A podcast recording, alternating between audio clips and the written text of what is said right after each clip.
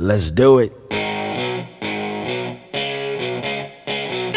And now, shining the spotlight on the future of hockey, Major Junior. Hey, Connor McDavid of the Erie Otters. Mathew Barzal of Seattle Thunderbirds. I'm Jonathan Huberdeau from the St. John Sea Dogs. I'm Braden Holtby for the Saskatoon Blades. This is Gabriel Landeskog. I'm playing for the Kitchener Rangers. Hi, this is Sean Couturier from the Drummondville Voltigeur. Carter Hart of the Everett Silvertips. This is Taylor Hall of the Windsor Spitfires. Nathan MacKinnon from the Halifax Mooseheads. NCAA. Hey, it's Jack Eichel. I play at Boston University. It's Alex Turcotte. Hey, it's Cale Makar. Hey, this is Jack Drury. Hey, it's Kyle Connor. Hi, this is Ian Mitchell of the Denver University Pioneers. It's Morgan Barron from Cornell University. Quinn Hughes from the University of Michigan. Hello, this is uh, Jerry York, the coach at Boston College. The World Juniors. My name is Andres Fishko from uh, Team Russia. Hey, it's Joel Farabee from Team USA. It's Moritz Seider from Germany. I'm Philip Broberg of the Team Sweden. It's Eeli Tolvanen. Hey, it's Nikolai Ehlers. It's Matt Sogard. Hi, it's Timo Meier. Hi, this is Jordan Edwards of Team Canada. The NHL Draft. This is Alexis Lafreniere of the Rimouski Oceanic. Hi, it's Quinton Byfield from Sudbury Wolves. Connor Zary from the Kamloops Blazers. I'm Alexander Holtz. I'm Lucas Raymond. Cole Perfetti of the Saginaw Spirit. Dylan Holler from the Wisconsin Badgers. Hey, it's Jake Sanson. I play for Team USA. Braden Schneider, Kaiden Guhle. Here's Marco Rossi. I'm from the other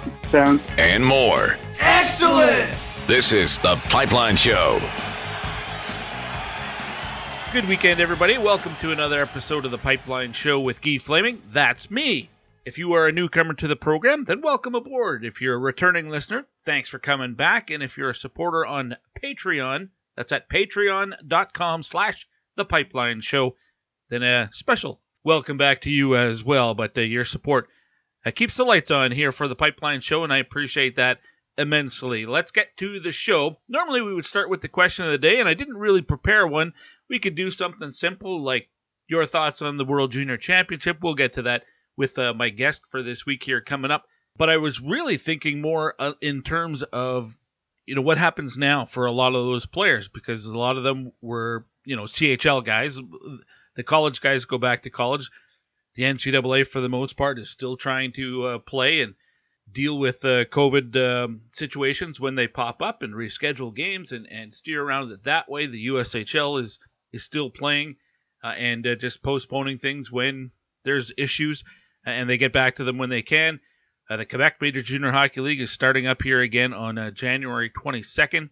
No starts though for the OHL or the WHL yet. I know the league is meeting. The WHL is meeting today as I speak with you. It's Friday, but haven't heard any results. By the time this comes out, we may have heard something. But as of uh, the moment I'm speaking with you, no clear date yet on a uh, another target to start up the league for this season. So the question, you know, what's what happens with all the players now? Where do they go? Some of the European guys will go back home.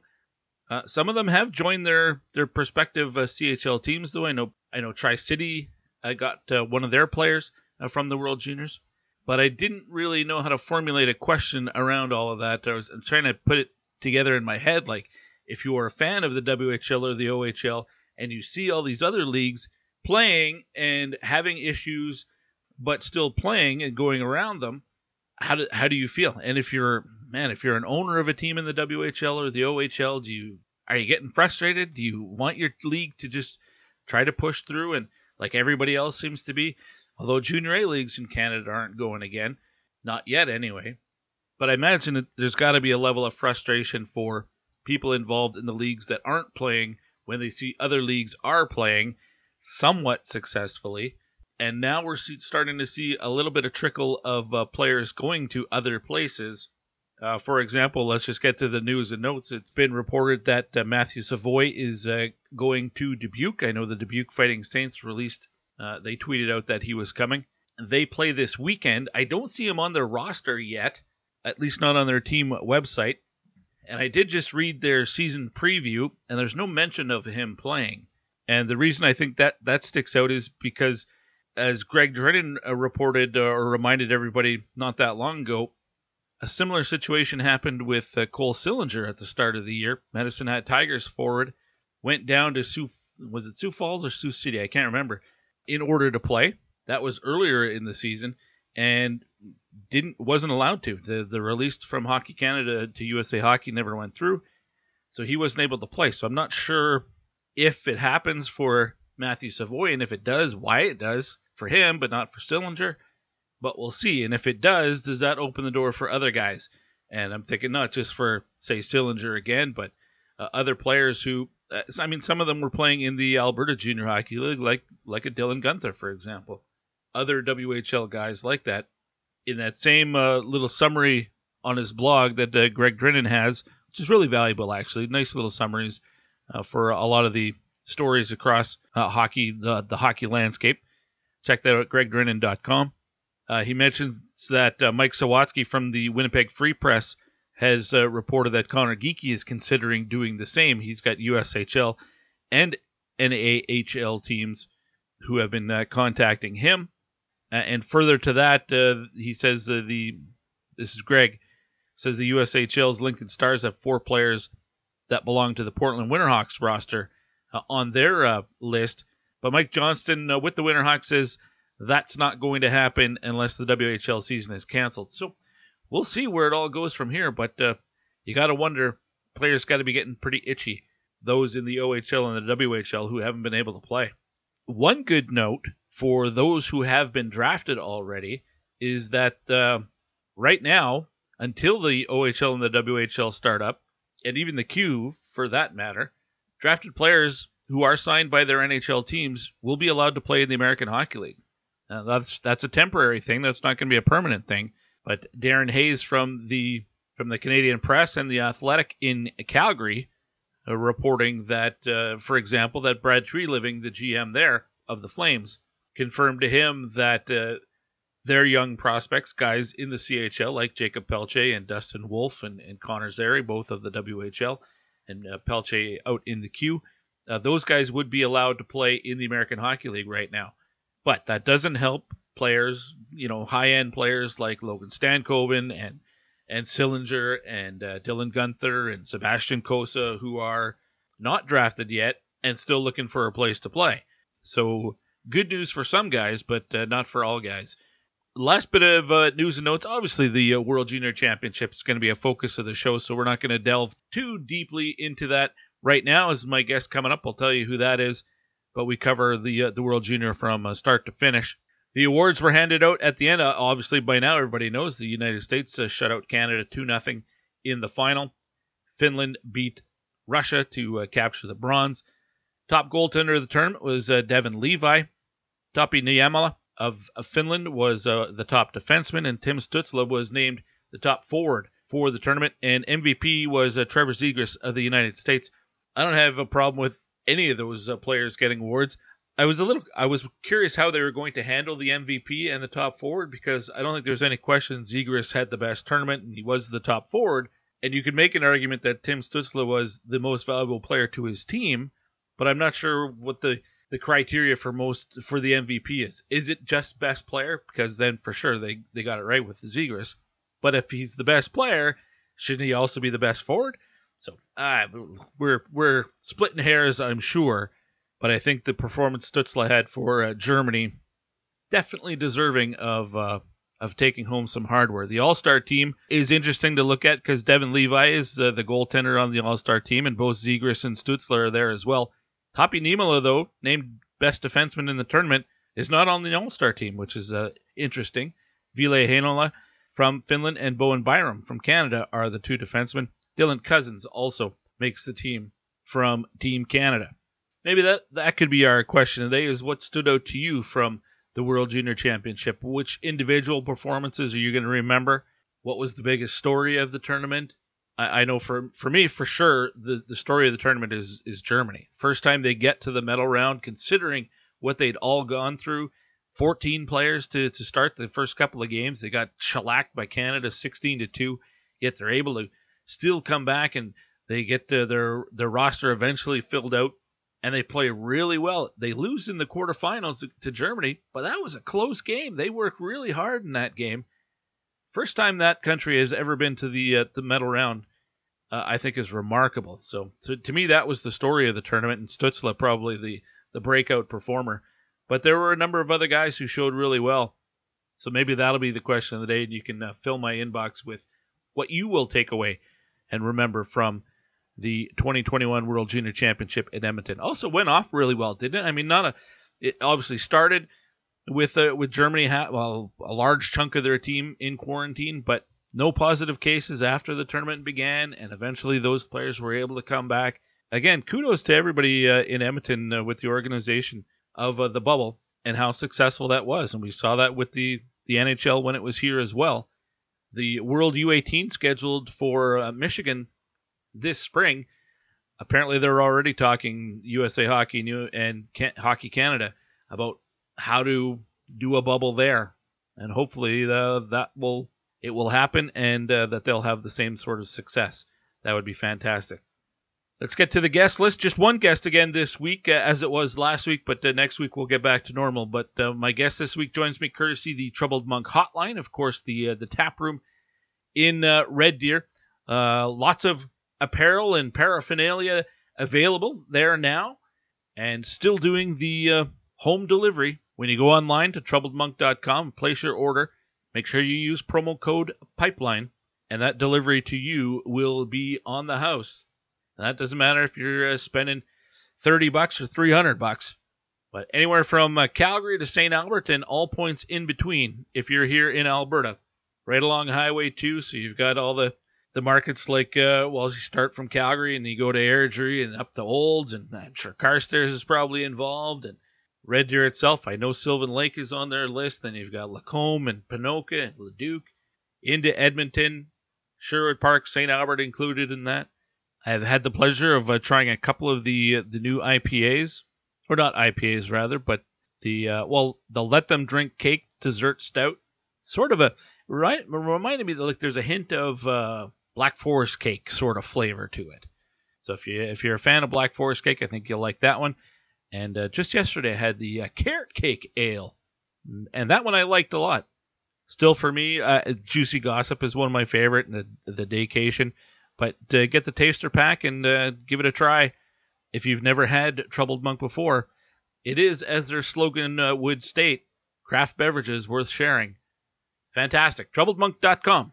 My guest this week is Julie Robenhymer, who you've heard on this program for a long time now. We always chat around World Junior time because I know she loves the event so much. At World Juniors that I've attended in the past, she's always there. We end out hanging out in the press box and stuff, and she likes to uh, dance to all the music when it comes on. But she, man, she's she's so smart. She's got such a great eye for the game and a real knack for interviewing players and getting the, the, the stories that you don't always hear about. She's first rate when it comes to stuff like that for sure. So I wanted to talk to her after the U.S. wins. Uh, I know she's been uh, interviewing a lot of the players and things like that, so uh, get her perspective. It's it's one she hasn't been to because nobody was allowed to travel to this one and attend it. I know there were some local media that went, and technically I could have, but uh, chose not to just because I have somebody in my house uh, that would be uh, at risk if I happen to bring something home. so I did not attend in person. I watched all the games on TV as everybody else did. So Julie and I will recap the World Junior Championship and uh, share some of the stories that uh, that she uh, took away from it and some of the impressions and memories that she garnered by uh, watching the tournament and covering it f- from home. And uh, there's also some question about what happened at the end of the the final with the uh, team picture for the U.S. We get into that a little bit as well. so a pretty interesting conversation with her. Oh, and just so you know, before we start the the interview, Pro Stock Hockey right now has a, a, new season sale where you can take home a new pair of Pro Stock CCM pants for just $49.99. That would be American. But check them out and everything else that they have to offer at ProStockHockey.com. It's your online source for authentic Pro Stock hockey equipment from sticks and gloves and all the rest. You can follow them on Twitter at Pro Stock Hockey. Let's begin the show next. Julie Robenhymer from Elite Prospects EP Rinkside next here on the Pipeline Show. And the Finns will start a lead pass, Farinacci in a low third. Farinacci scores! John Farinacci catches the Finns on a change, and the United States retakes the lead. Hey, it's John Farinacci from the Dexter Southfield School, and you're listening to The Pipeline Show. They used to tell me, boy, you ain't going nowhere. With your cheap guitar and your big long hair. The Troubled Monk Brew of the Week. Hey, it's one of my personal favorites, but tell the people about it. The Vacation Mexican Lager. When the chores are done, the lawn is mowed, or the sidewalk shoveled. This Mexican lager is perfect for floating on fresh powder or floating down the river. Vacation Lager is a little getaway every day. Player comparable, Sidney Crosby can do it all and is always in the conversation of the very best. Troubled Monk, visit the tap room in Red Deer or get free same day home delivery in Alberta by placing an order at troubledmonk.com. Troubled Monk, craft beverages worth sharing.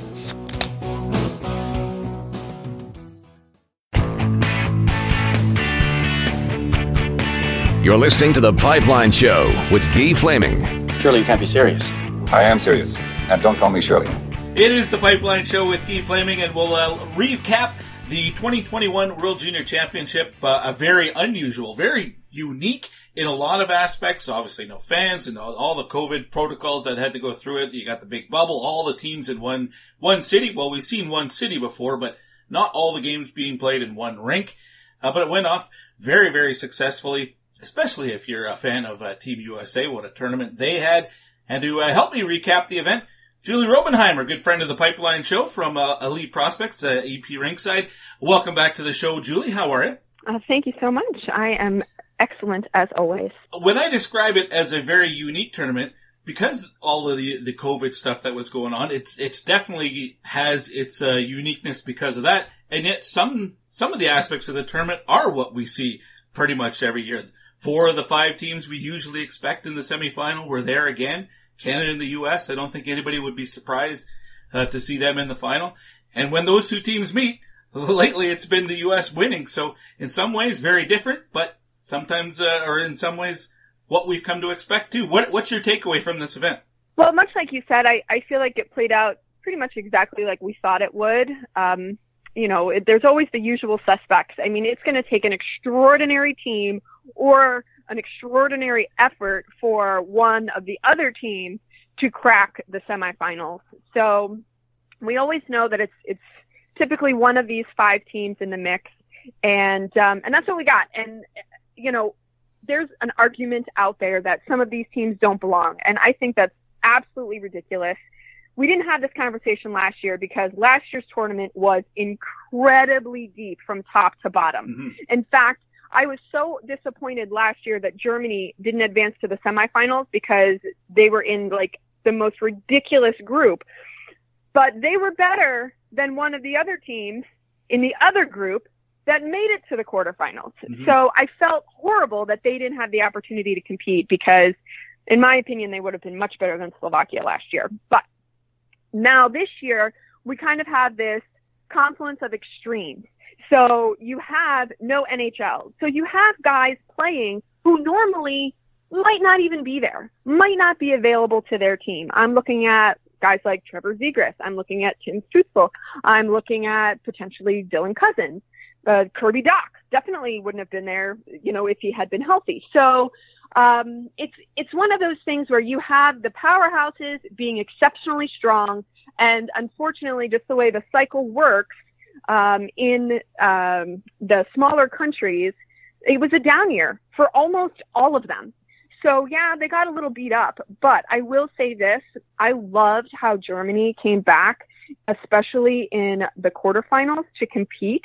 And then also Czech Republic and Slovakia, like they were still competitive. Mm-hmm. They might not win every game, but they are competitive. They will make you work for that win. So you know, I just, again, this is the most entertaining, um, most, you know, central uh, talent, uh, centralized talent. It's just an incredible tournament. I love it. And, you know, don't change it. And, and if you are going to change it, add two more teams. Hmm. And, and make it more interesting. I'm into that. Because, uh, you know, every time, every year, there's people out there who will say there's, you should only have eight teams. And I argue against that like no. you do.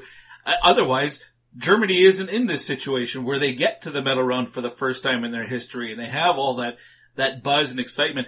Uh, what a remarkable story for them to start the tournament with only what they have 14 players dressed uh, for the first two games. Yeah. Uh, they lose 16 to 2 and they still come back and they still have competitive games and get their way to the medal round. And you think about all the young German fans who are able to watch that, you know, the 8-year-olds who are inspired by that now. And, you know, you got Leon Draisaitl in the NHL as top scorer in the league. There's a, a bit of buzz growing for Germany. Why would you not want a country like that in this tournament?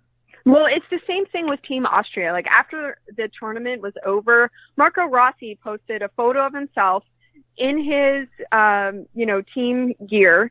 And he's like, I'm proud to be Austrian. And I love that for him. Mm. I love that. He, he did not have the tournament that he, you know, was expected to have. His team won nothing. So like in, in every other mind out there, that was a, a tournament not to be proud of. But for them, that was incredible. It was great for their national federation. It was great for exposure of the sport in their country.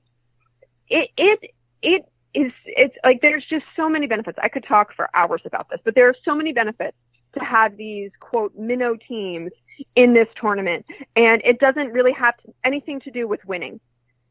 It really doesn't. It, it's an opportunity to play on a world stage. It's an opportunity to play with the best and the best in your age group that they wouldn't otherwise get to do. And I also talk about even the competitive standpoint of it is you can sit there and say, okay, you know, we beat up on these division one teams and we're feeling really good about ourselves.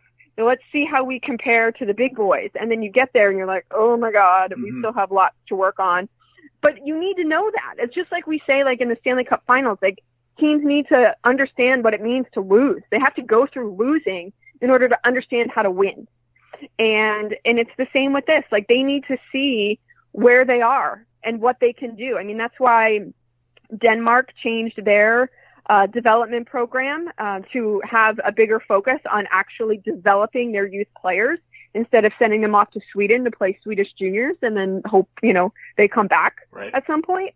You know, so it's just it's it's part of the growth of the game. Like these are things that need to happen. And like I said, I think in 10 years, we're going to be talking about a 12 team tournament and I'm going to be super excited about it. Oh, that would be something. Julie Robenhymer, my guest, uh, you're awfully close to Team USA and uh, some of the people in the organization. And uh, I know you were doing a lot of work covering this tournament.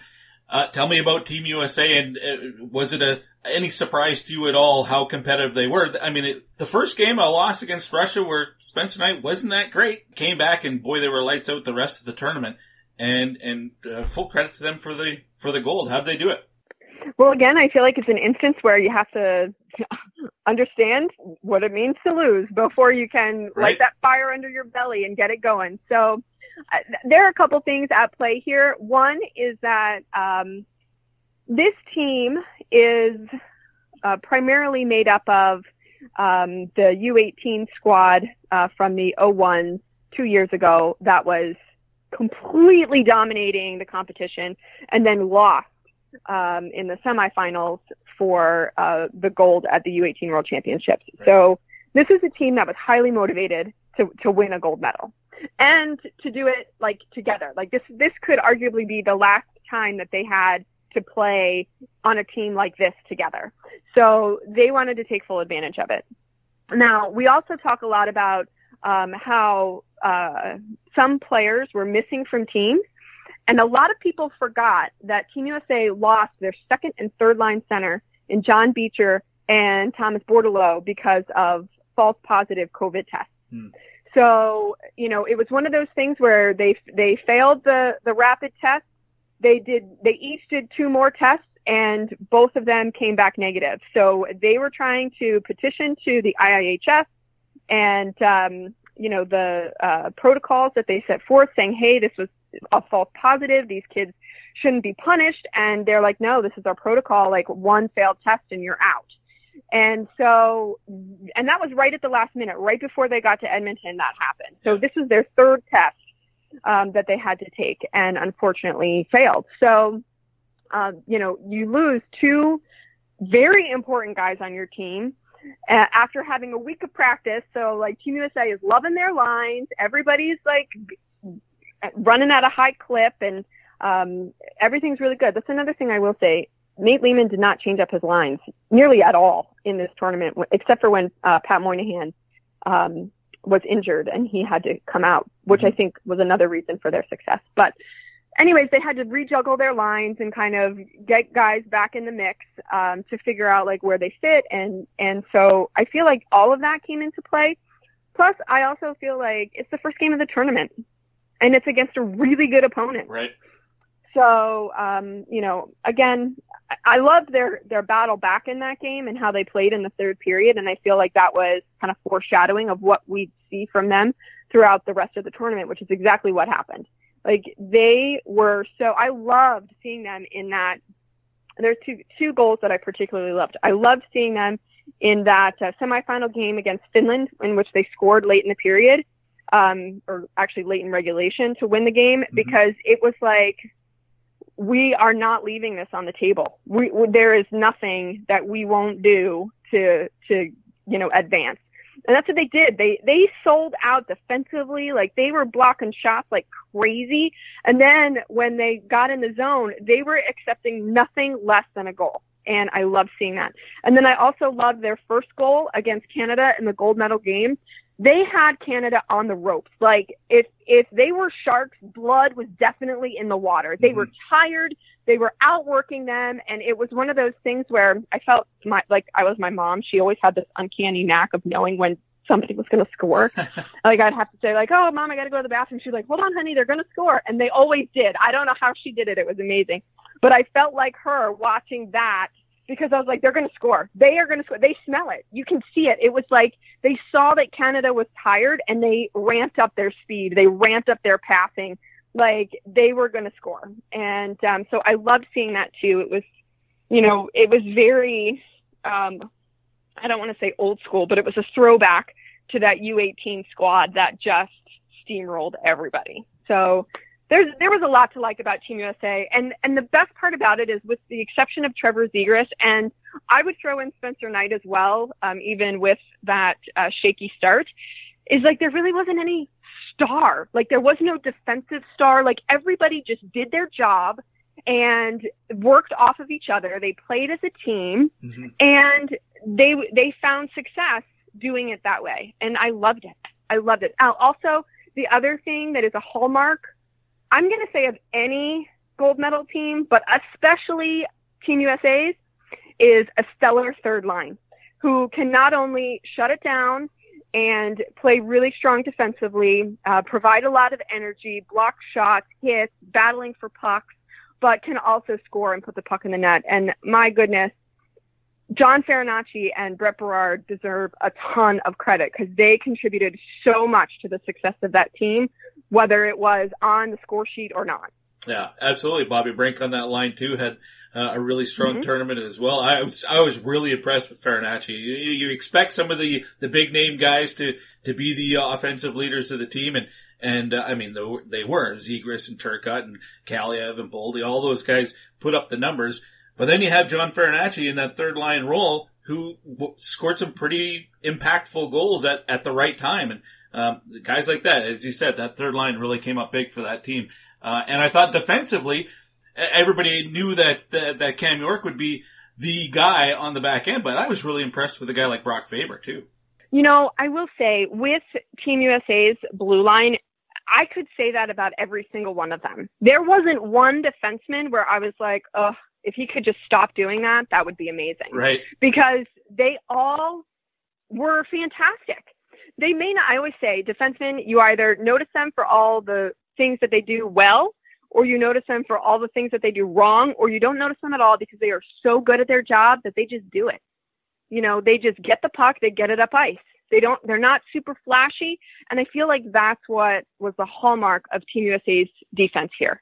You know, I mean, you've got Johnson, you've got Sanderson, you've got Lacombe, you've got Faber. Like even even Cam York wasn't even noticeable in Cam York ways, like like he is at Michigan, because he just did his job, and everybody just did it so well and got it, you know, got it out of the zone, up the ice, and into the hands of their forwards who could make magic with it and let them be flashy. I loved it. I loved this defensive core. Yeah, well deserved of the uh, the gold medal. Uh, I'm going to ask you about uh, Canada's performance uh, in that game as well, and I kind of go back to what you were talking about. You uh, need to lose a little bit, experience uh, some adversity, and I know there are people on this side of the border asking, did Canada have it too easy to before the gold medal game. That once they got there and played a, a tough opponent, they didn't know really how to respond. How do you feel about that? I agree. I mean, that gold medal game was the first time Canada Canada had been behind the entire tournament, mm-hmm. and that and that includes the uh, exhibition game. Like they really didn't know as a team how to come together and come from behind to win. Like they just didn't. And that's not to say like individually they didn't. Yeah, sure they do. Individually, they've all been through that experience, but together as a team, they have not. And I feel like that was difficult because at that point you saw guys trying to be too individualistic and trying to do it all on their own, which cost them in terms of a team strategy and being effective in that way. So, um, in terms of Canada's performance, I I feel like they just thought they were going to come in and be Team Canada and win. Like they all they had to do was show up. I call it Michiganitis because sometimes I feel like that's what happens to Michigan. They just like, oh, we're Michigan, we're going to win, mm. and they don't.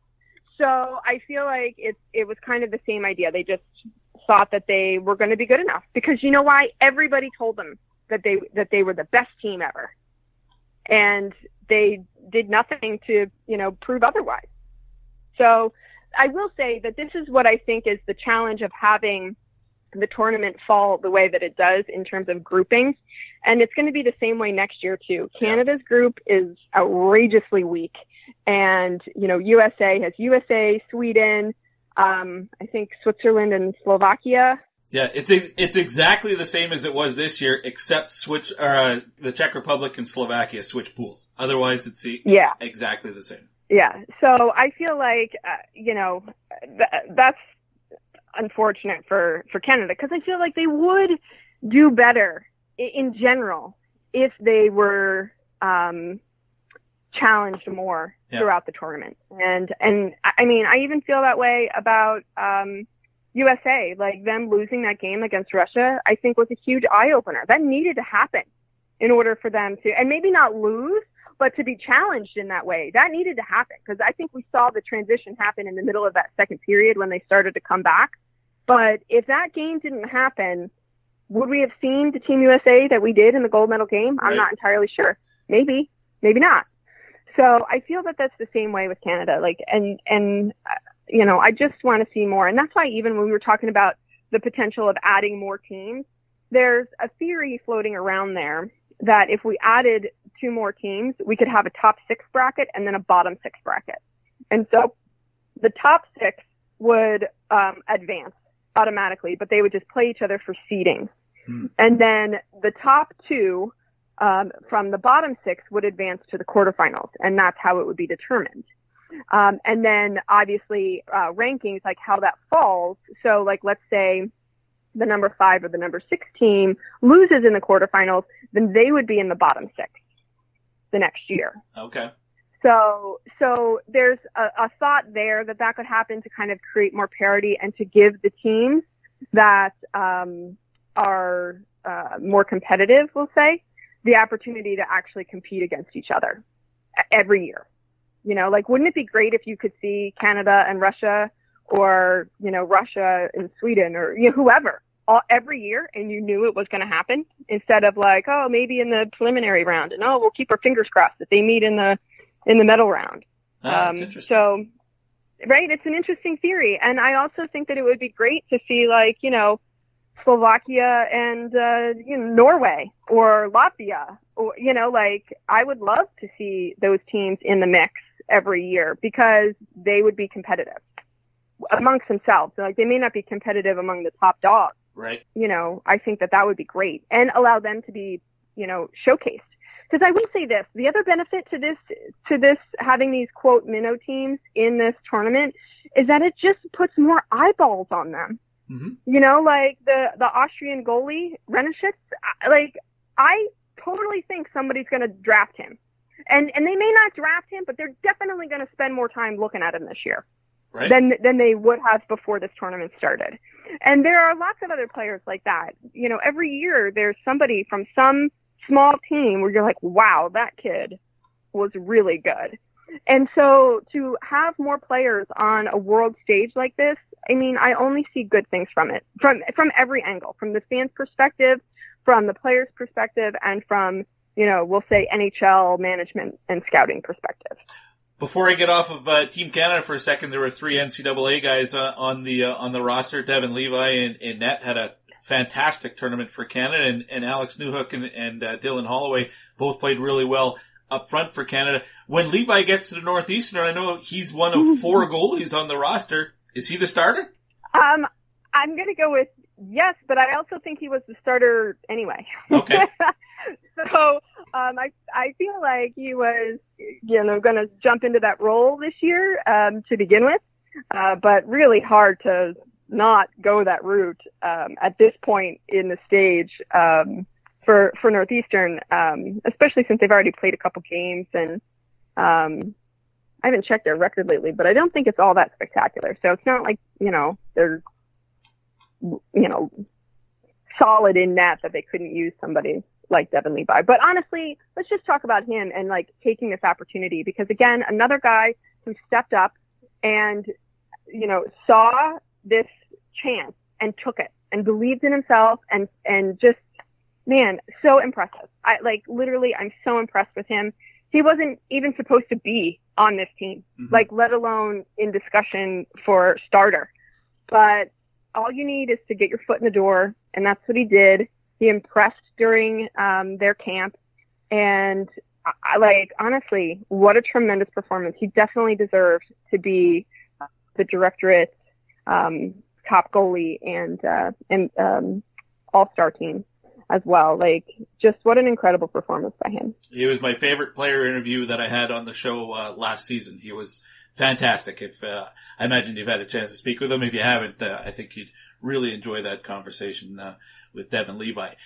Alex Newhook and, and Dylan Holloway, what do you think? So I loved what I saw out of Alex, and I think that he was totally in the mix. It's kind of his player. He's like this kind of um, pesky, always there um, guy. You know, like uh, I don't know what the right word is. Like he's not necessarily a mucker and grinder, but he's just kind of like always around. He's tenacious, um, and his motor never yeah, stops. Yeah that's a good word. Like he's just always there.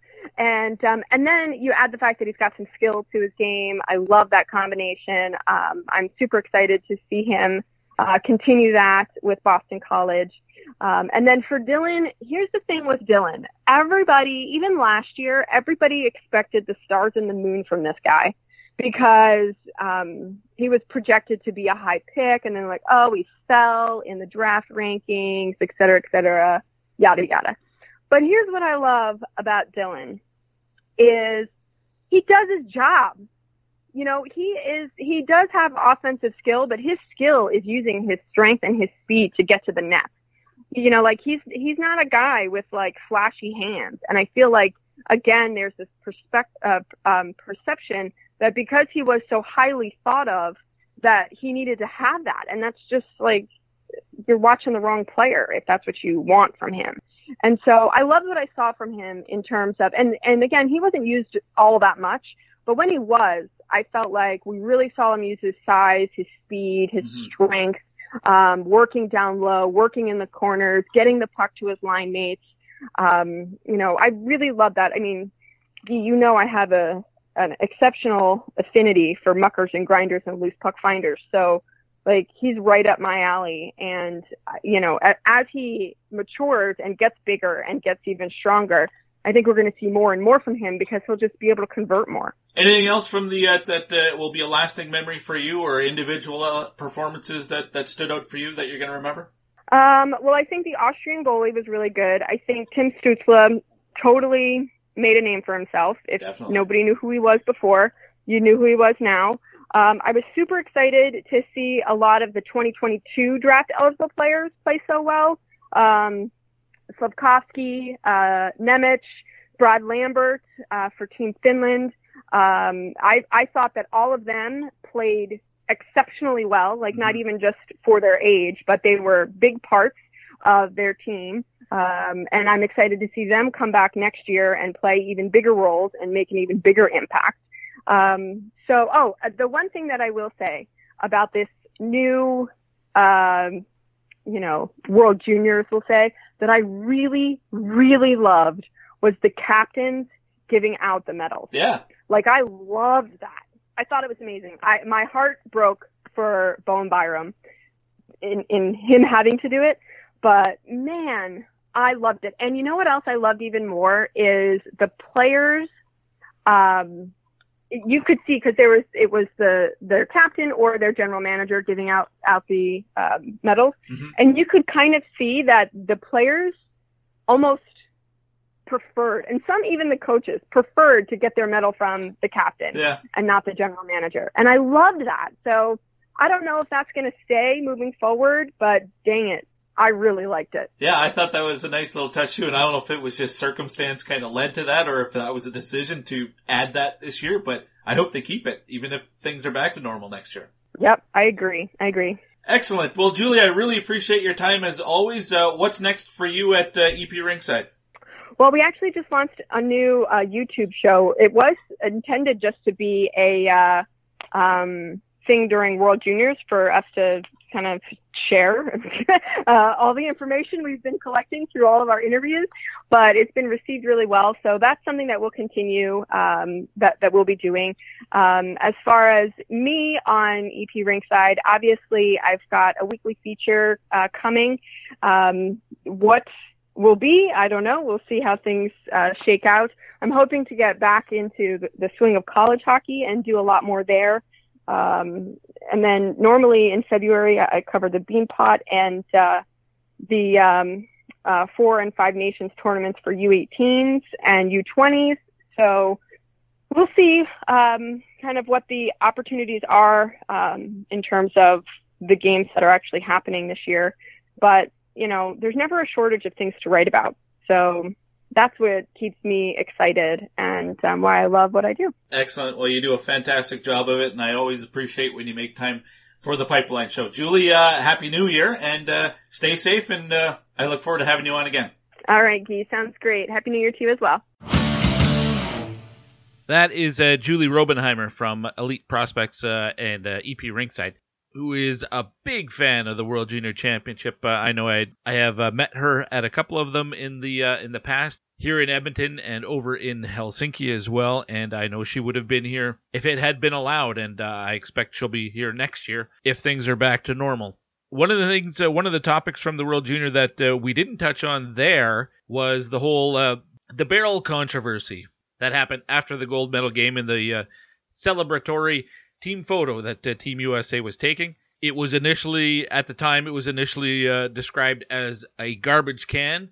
It had the uh, Hockey Canada logo on the side of it, and the, when the picture was tweeted out and the video was tweeted out, uh, a lot of people got very, very upset because it looked like Team USA was posing with a garbage can, with a Hockey Canada garbage can, suggesting that maybe Team Canada was trash. That lasted for I don't know about 20 minutes, and then the, the, the truth came out about how it wasn't a garbage can, it was a barrel, and why a barrel, and uh, the whole story involved with that. Uh, Trevor Zegras was explaining to people. Then uh, head coach Nate Leaman went on Twitter and explained it as well.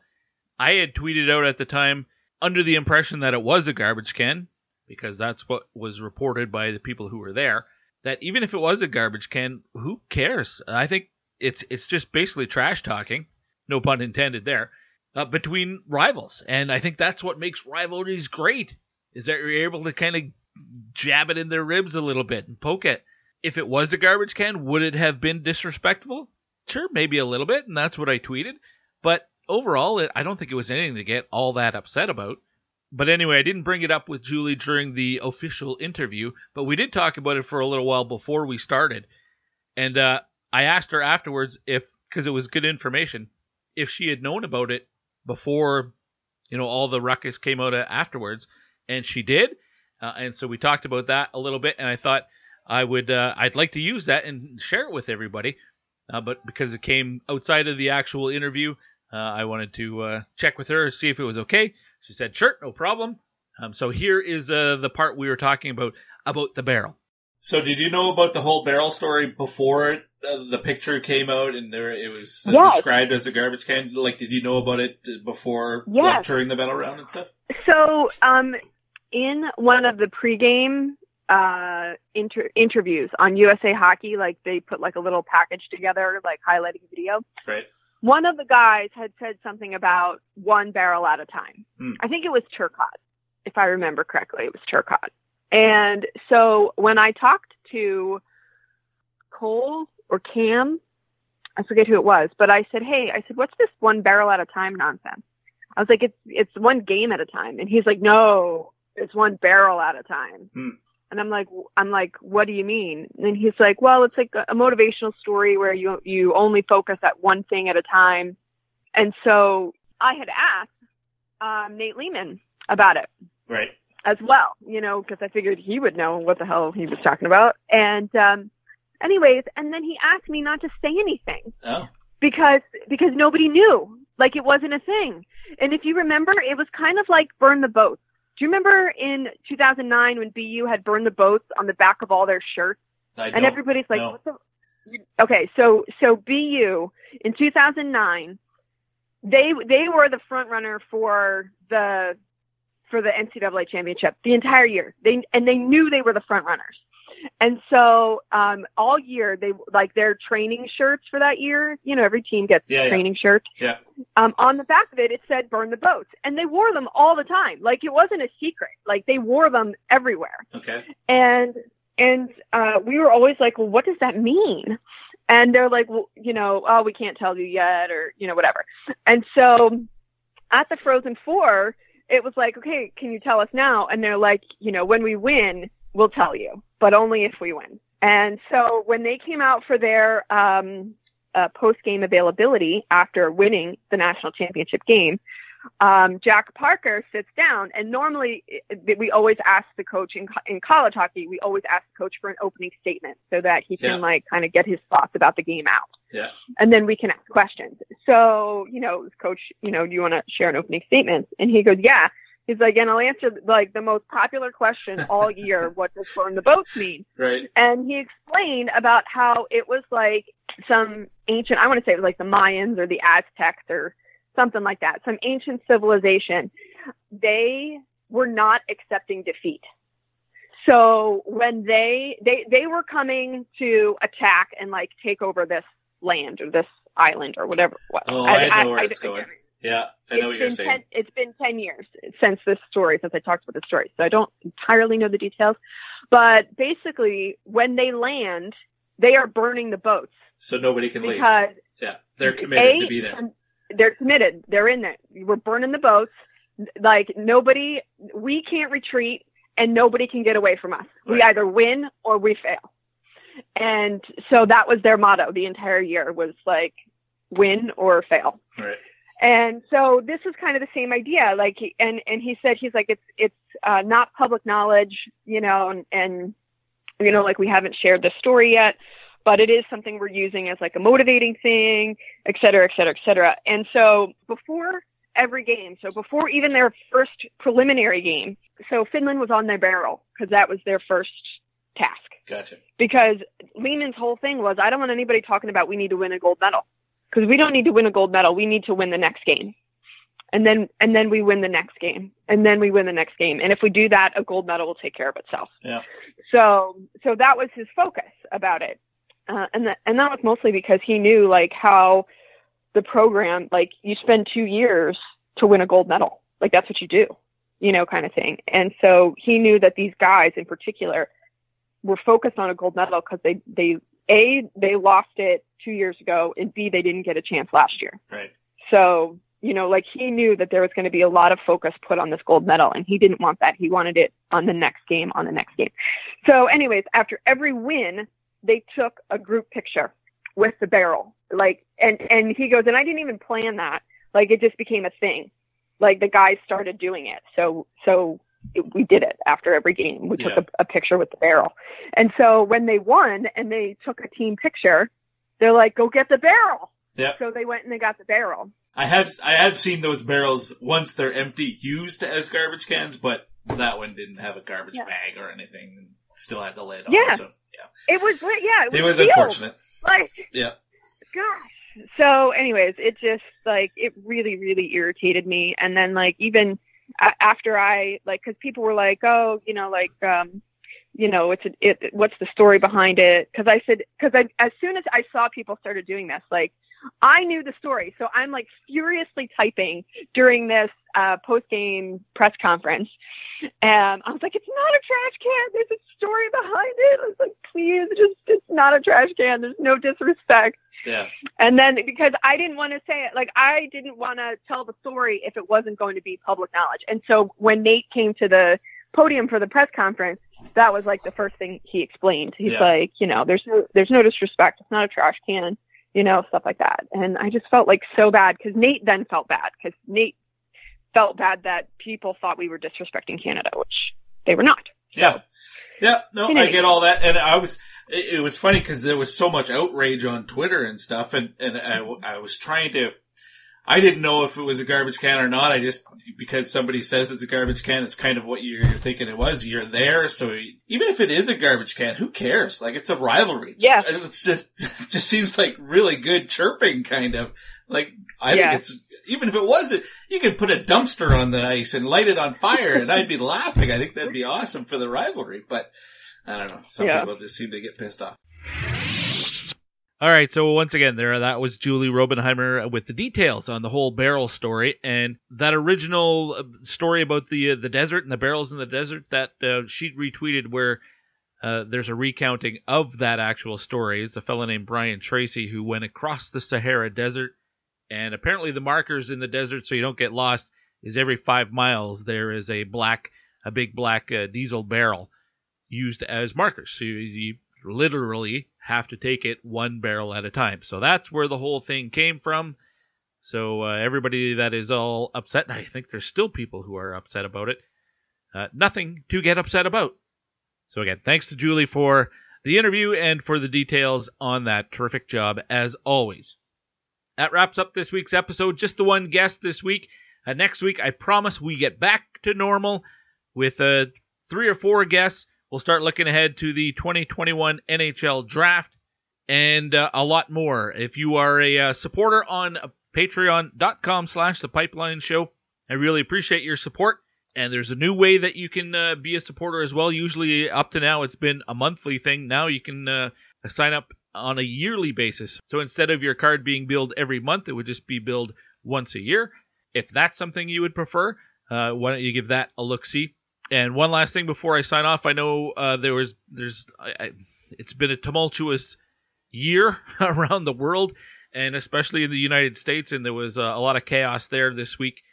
And I had uh, tweeted yesterday about uh, just I retweeted a news piece that was uh, from a British news source, uh, just to give a perspective, a non-American perspective on what was happening. Maybe that would be beneficial to people who largely get their media from the United States to just get a different perspective. Uh, and I got some pushback on that uh, today on Twitter. T- people again telling me to stay in my lane and things like that. Um, if you follow me on Twitter at TPS underscore Gee, 99.9% of the stuff you're going to get is hockey stuff. It's it's everything that I talk about here on the show. I am a human being though, and every once in a while there are going to be things that I just happen to mention. And I thought, looking at the unprecedented events that took place at the Capitol building in the in Washington D.C. yesterday, I made no judgments. For the most part, you know, I, I don't I don't get political on the show. I have friends and supporters and sponsors who probably lean the other direction uh, when it comes to the political spectrum than I do. I respect everybody's opinion. I don't want to piss people off. I don't want to alienate listeners. This isn't a political show. But anyway, I, I don't mean to piss anybody off on, on Twitter if uh, if I happen to mention or talk about something that isn't uh, necessarily junior and college hockey. So forgive me for that, but hey, it's it's it's your choice to follow me or not. Um, most of the stuff you're gonna read obviously is about hockey, but every once in a while, uh, I like to uh, be human as well. That's it. that's it for this week. We will talk to you next week here on the Pipeline Show. Until then, everybody, take care of each other, stay safe, and we will talk to you next week. I'm Guy Flaming. See ya.